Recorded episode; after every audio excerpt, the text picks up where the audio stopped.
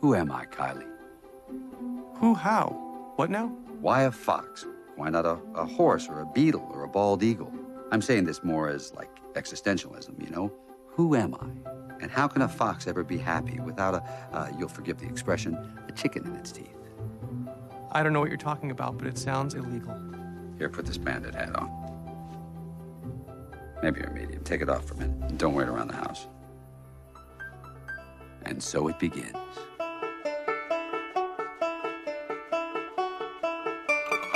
Hello, welcome to the Extra Credits Plus of Fantastic Mr. Fox. I'm Trey. And I'm Kelsi. Today is our second Patreon episode and our third Wes Anderson movie we've covered on our show. I think we ah. covered Oh, I guess we did Asteroid Asteroid, City in a deep, deep, deep dive. Yeah, well, And we then- did like multiple episodes on that. And then we did a whole draft. Right, a part one and part two. And then we did Moonrise as the first episode on Patreon. Yeah. And now we are on Fantastic Mr. Fox. I'm so excited to I- talk about this movie. I think this is probably our second favorite movie of his, right? Because we share number one, and I think we share number two. yeah, I think so. I think we talked about that on the draft as well. And then from there, if you haven't gone back and, and listened to the draft, or if you're a new listener, um, it gets a little dicey. Yeah. uh, for sure. and myself in terms There's of like differences. Yeah, we have really different lists, I think. But I think our, our top two are definitely locked in terms of Moonrise being our favorite. And then Fantastic Mr. Fox, I think just because it's such a unique Mm-hmm. movie, um, an animated movie with a the specific Anderson lens. That's I just love it. So I can't wait to talk about it more today. Yeah, I might have a hot take later about my Wes ranking because I think it might have changed up a little Oh, bit okay. on revisiting Mr. Fox a few more times uh, this week. But I will say, I do love this movie. I think this is in my top five animated movies of all time. I was trying to make that ranking, and that's ridiculous. It's hard enough to make like a favorite Disney movie ranking. Yeah. I was trying to do best animated movies of all time, and that's like kind of impossible. But I do think this movie is up there with Toy Story, with The Iron Giant. And American Tail is one Yeah. that I love. That's really underrated. I think that not many kids today probably know about, but that's a great film. Yeah, well, that's the hard thing with animated movies. So, uh, for uh, people who have not listened to our Patreon episodes yet, uh, we are doing a new kind of format where we're doing awards, Mm-hmm. and one of those awards is a hot take, and I. As my hot take wrote down, Wes Anderson's like Fantastic Mr. Fox is my favorite animated movie, Mm. and immediately deleted it because I was like, it was too hot for me.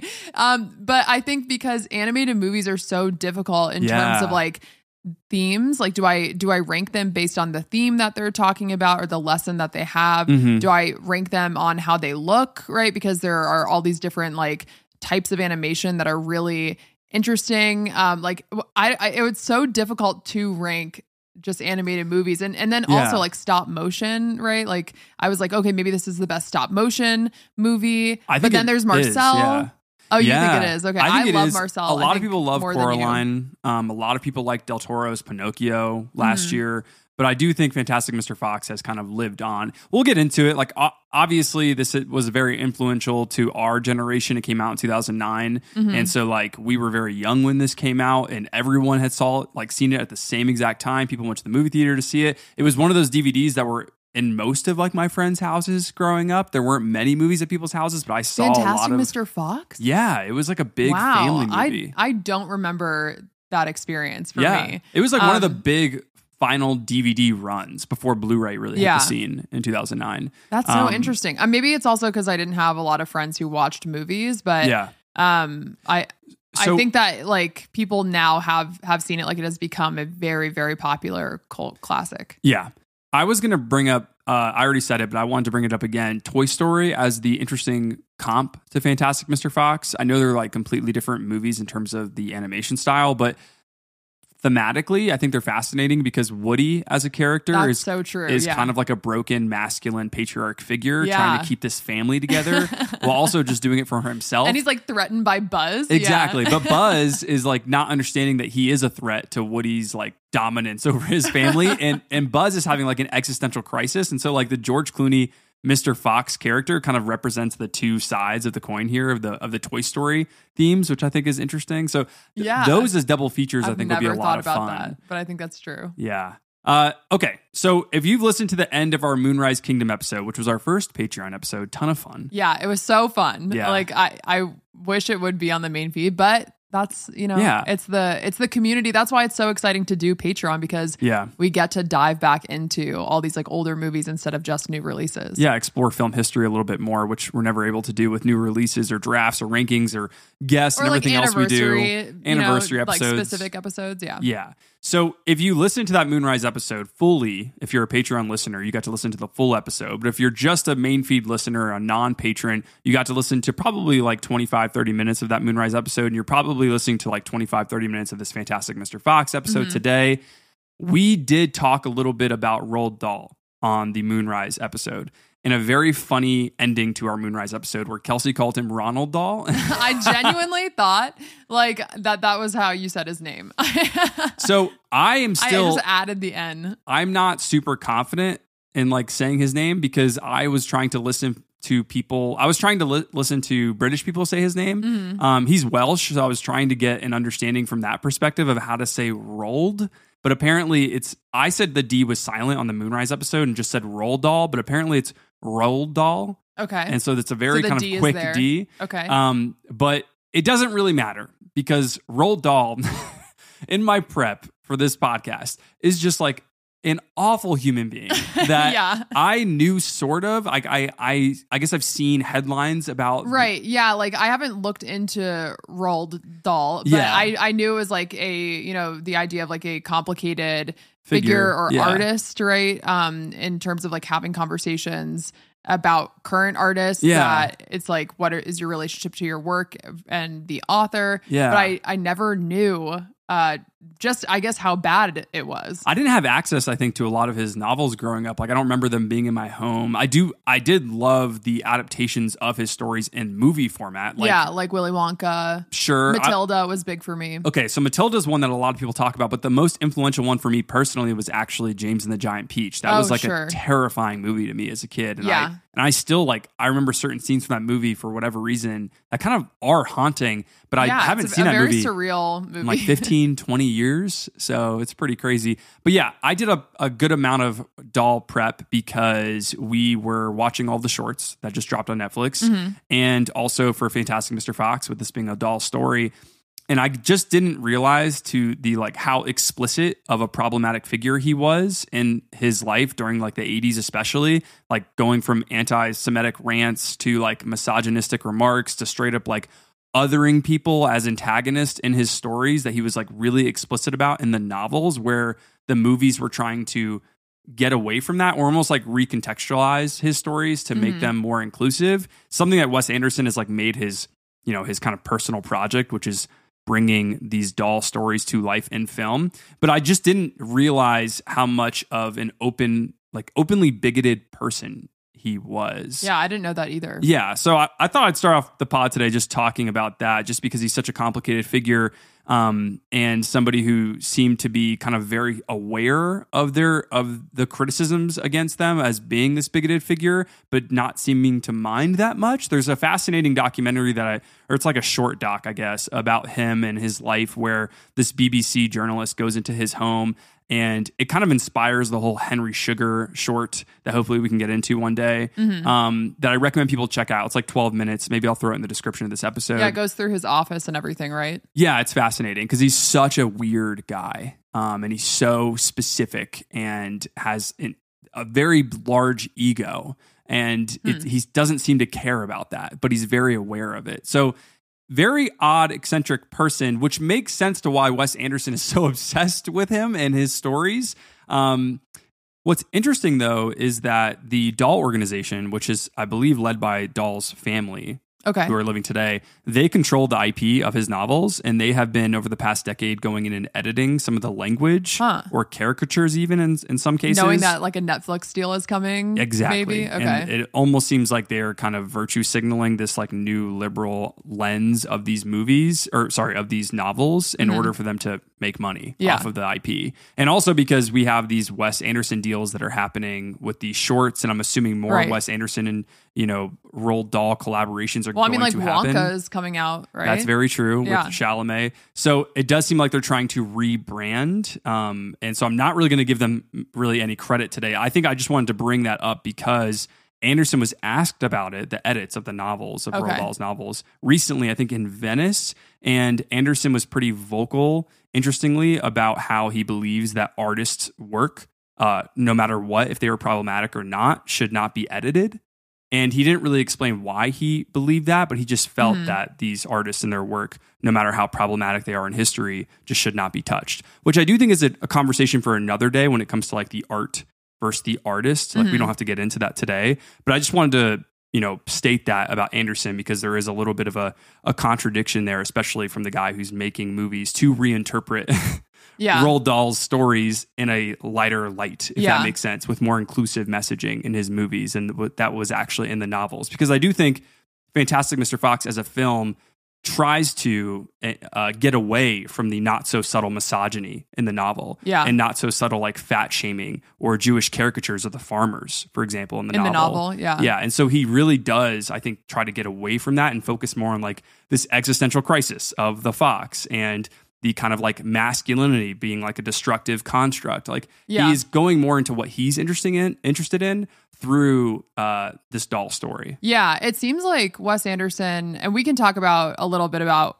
our critiques on, on Wes Anderson, and we we talked about this like more Yeah. in depth on our draft as well, like the politics of Wes Anderson, or maybe like um Yeah. you know uh apathy. lack of yeah, word. exactly, Yeah. lack of. So we we can talk about that too, but I do think that in terms of talking about the the kind of source material that Anderson is using to create his text, it- is important to know uh, that Roald Dahl is not a like figure to look up to. Like he is a problematic figure who has, is a bigot. I did not know that. Um, Yeah. And I was fascinated that I didn't know that because I know so many of his stories like Matilda and Charlie and the Chocolate Factory. Yeah. And so, um, but I do think that you're right in terms of like Fantastic Mr. Fox as a story made by Wes Anderson um, in the ways that it differentiates itself from the novel. Um, I view Fantastic Mr. Fox as kind of like a satire on uh, masculinity or misogyny in Yeah, a, in a lot of ways. for yeah, sure.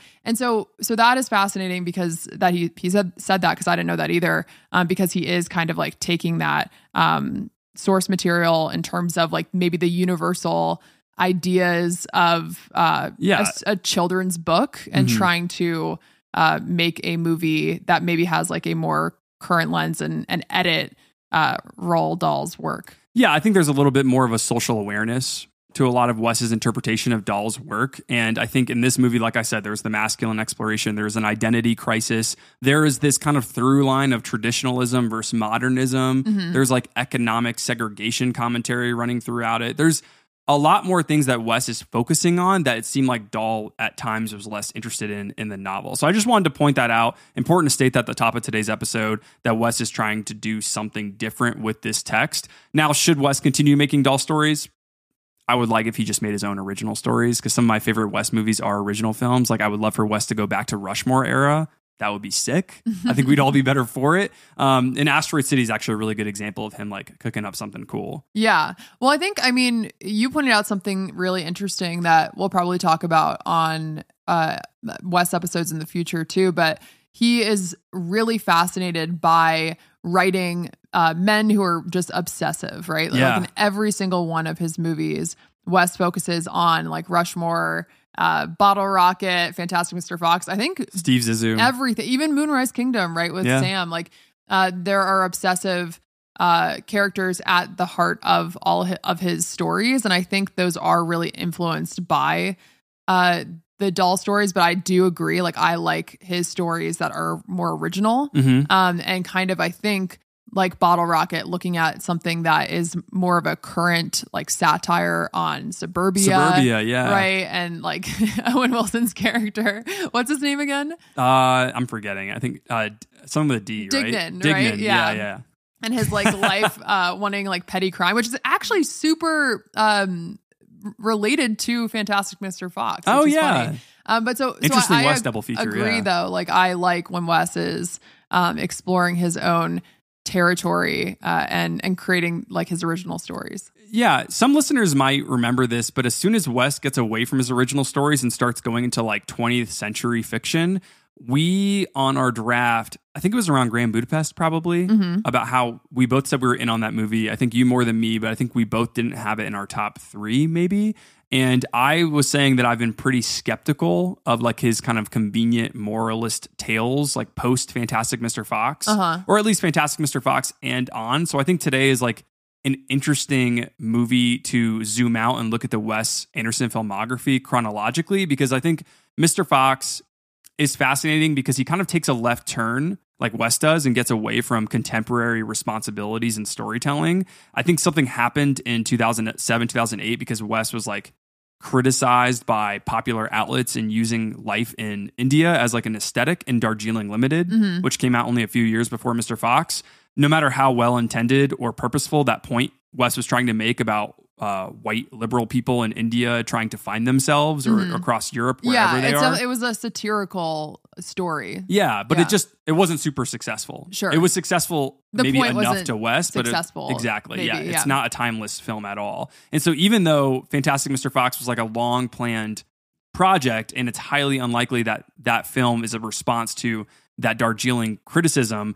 I just think it is interesting to kind of zoom out and look at how much of a benefit of the doubt we give Wes today in 2023 when he has social or political ideas in films like Asteroid City recently that we loved and I do think are successful. But I do think it's, again, it's interesting. Like, for example, Darjeeling comes out, okay, in like 2007. And I don't think it's by accident that, like, as soon as that movie comes out and he's like highly criticized for making it in the way that he's kind of doing this voyeuristic look at poverty Mhm. outside of the United States, there is something that happens post 2007 where he only gets like stuck like Wes does in these like fantastical worlds of the 20th century specifically and he kind of sticks to this formula of crafting the most bizarre retellings of modern history which are obviously a ton of fun and really interesting but I think that that choice was probably out of like artistic and commercial survival like that's just Hmm. pure just me guessing basi- Mhm. basically because I feel like we've taken so much time to study the Wes Anderson project Yeah. because we've done so many Wes episodes this year. But like if you look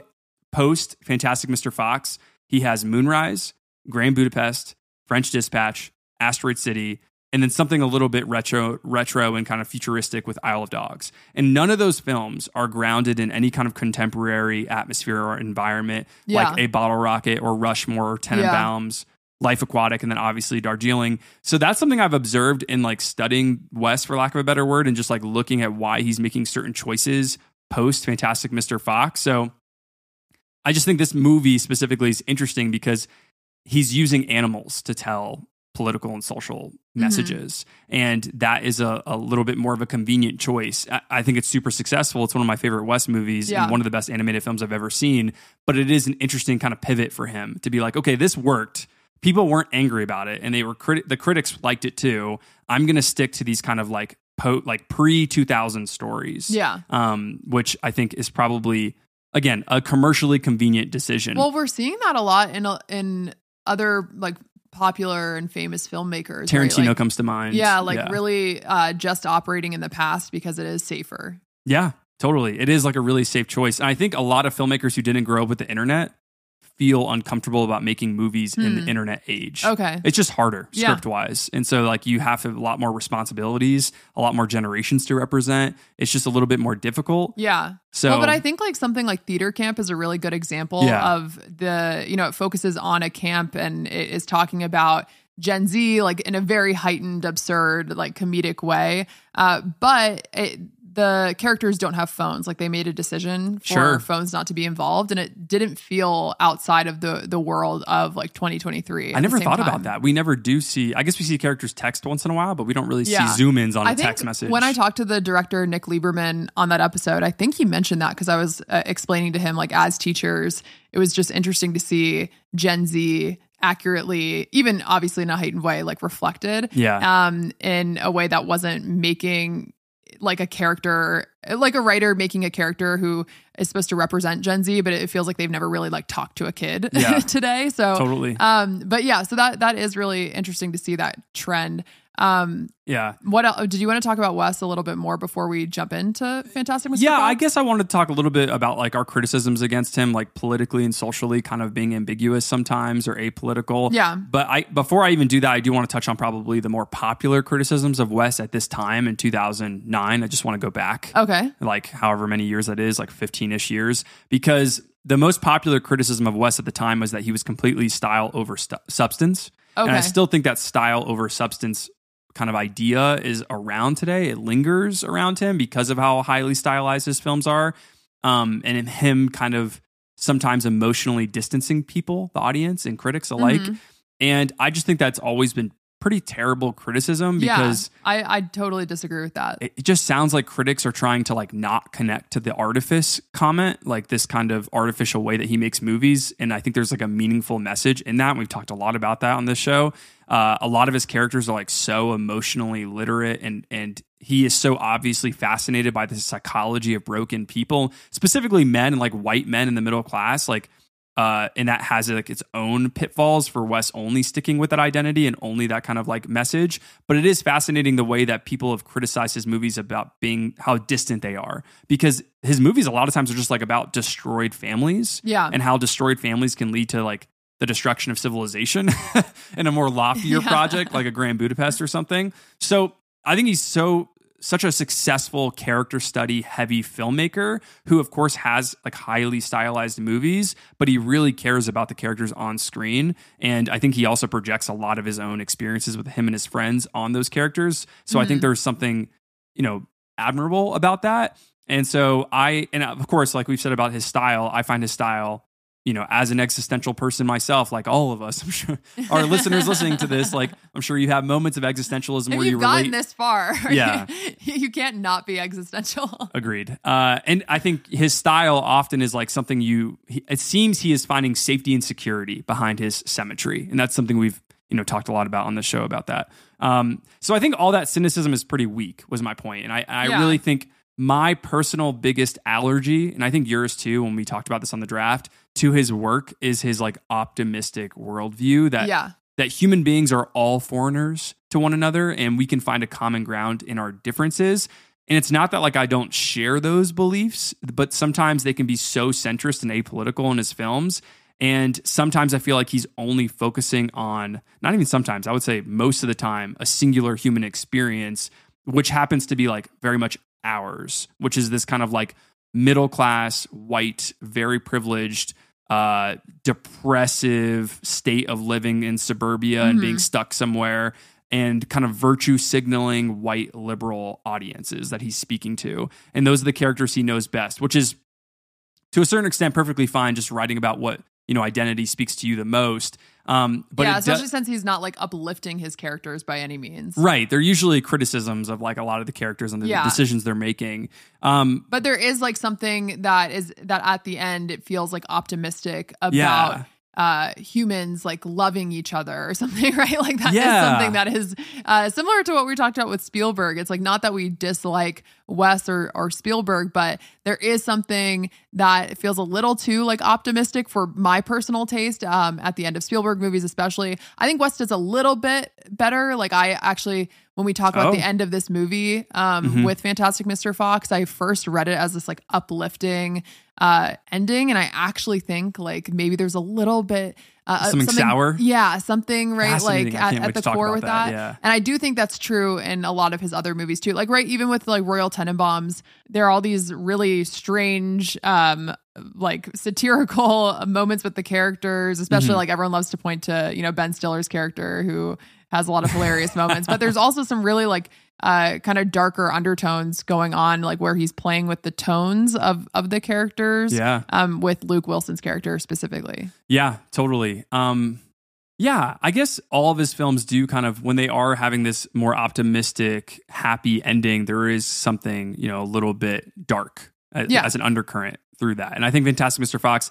As an adult, watching it as an adult, I definitely think I've gone through the similar journey of realizing the end of the movie is something a little bit more, a little bit more sad um, than I remember as a as a younger person watching this and being like, oh, an upbeat ending, and and so I think Mhm. our relationship to Baumbach, Gerwig, Wes Anderson, Yeah. this group that has, has made these very eclectic, highly like introspective, kind of depressing films. sure. Yeah. um, about a middle class uh, lo- lost white person. Whether or not we keep needing those movies, that's a whole other conversation. um, but they are very successful at that specific, um, I guess, trope in storytelling at this point. But yeah, with Wes, I think my last point with him when it comes to movies like Fantastic Mr. Fox, I do think there's a lot of political and social messaging in this movie that I don't think critics really ever take seriously. And I think the reason for that is because they just view his work as so auteur driven and technically impressive and his nested stories so hypnotizing Mhm. that they don't really view the social messaging or political messaging in them as uh, as legitimate. Um, but if you do actually kind of read the text, um, there there there's fascinating subtext in the movie, but the text, if you t- treat it too seriously, it you do start to realize Wes seems like a kind of naive political person. Mm. Um, at least that's how I read his movies, where I have a great. It's almost like how he talked about Dahl, except this is not a Dahl figure at all. Wes is not like a problematic figure, but I think it is interesting how Wes was like. You can separate the art from the artist. And that's kind of my relationship to him too, which is like he is making incredible films like A Moonrise, like in Asteroid City, Yeah. like Fantastic Mr. Fox or Rushmore. But then I have like really complicated feelings about the social or political messages in them. Sometimes, you know, in, depending on the movie, it's circumstantial. Yeah. Um, but Well, okay. Yeah, it's also circumstantial with like the the scenes too. Like sometimes there are things where he is maybe touching on like a deeper um or more complicated subject Yeah. within the story and within the like political kind of um situations that the characters are living within but he like does the fast forward dialogue thing Yeah. and it, so it's like it feels like okay was this a part of the movie that you really wanted to incorporate was this just like kind of a, virtue a virtue signal kind of like aspect of Yes, the movie yeah. and so that is, is kind of lost on me especially like we talked about this with french dispatch too um but i think maybe The my student revolution. Yes, yeah. And I think though uh we kind of found this in our draft too, like the ones that uh the movies that fall t- at more towards the top of my ranking are the ones that I feel like are kind of the the least like complicated Politically in terms complicated? of yeah. Yeah, I agree totally. I think that's kind of been our whole. if you look at all the directors we've talked about when we rank their movies or we're talking about their filmography in general, we're like, which one is like the most has the mo- most specific vision that is like not complicating itself with contradictory messages. Yeah, and sure. those are our favorite films. Yeah. Um. Okay. Should we get into Fantastic Mr. Fox? I'm so and why we love this movie. Yeah. Let's do it. What is a squab? You know what a squab is. It's like a pigeon, I suppose. Should we go through the hole under the horse fence or climb the rail over the bridle path? Well, I guess the horse fence would be a little safer. Oh, but the bridle path puts us right out next to the squab shack. Oh, okay. What's wrong? You're acting all skittish. Don't worry, I've been stealing birds for a living since before I could trot. By the way, you look unbelievably beautiful tonight. You're practically glowing. Maybe it's the lighting. I've been in this town so long and back in the city. I've been taken So, again, easily one of the best animated movies ever made. Mm-hmm. Ton of fun. One of the coolest trailers that I can remember for an animated film too. I don't remember the trailer for this. Really stands out. I watched it before we started the pod because we like to plug them in here. Well, it was 2009. Did they still have the like voice of like in a world? No, no. That'd be funny for a Wes movie. Something tells me he would have a panic attack if he heard one of those voices in his movies. Um, so Wes Anderson was, like we said, obviously inspired by Roald Dahl stories, but in working up to this movie, he wanted to do something different with animation. He didn't want to do the traditional animated film. He'd already played with stop motion in some of his other movies. I think it was Steve Zissou famously, where he did some real kind of shoddy stop motion, but it was still pretty Oh funny to see in a and movie also like that. yeah, I think it was with the like creatures right underwater. Yeah, I think Henry Selick came and worked with him, who's like a famous stop motion animator, and uh, worked with Wes again on Fantastic Mr. Fox at the beginning of the production. He wasn't the head of animation on this film. We'll talk about who was later, but he did work with Wes in trying to find the right inspirations for Fantastic Mr. Fox. Mm-hmm. And they took some inspirations from like medieval European folklore, where. Okay. The fox was a symbol in storytelling for children as like a thief or a trickster, because I guess like foxes. Hi. Hello there. Sorry for interrupting. yeah, thank you for listening so far, and hopefully you are enjoying Yeah. the episode so far. I feel like maybe if you made it this far, They got it this far. They're Yeah. having a good time. I mean, let's hope. But to access our full conversation, you can go to the description of this episode to join our Patreon community, the Extra Credits Plus. yes. And for only $5 a month, you can get access to our full catalog of Patreon exclusive episodes. Hope to see you there.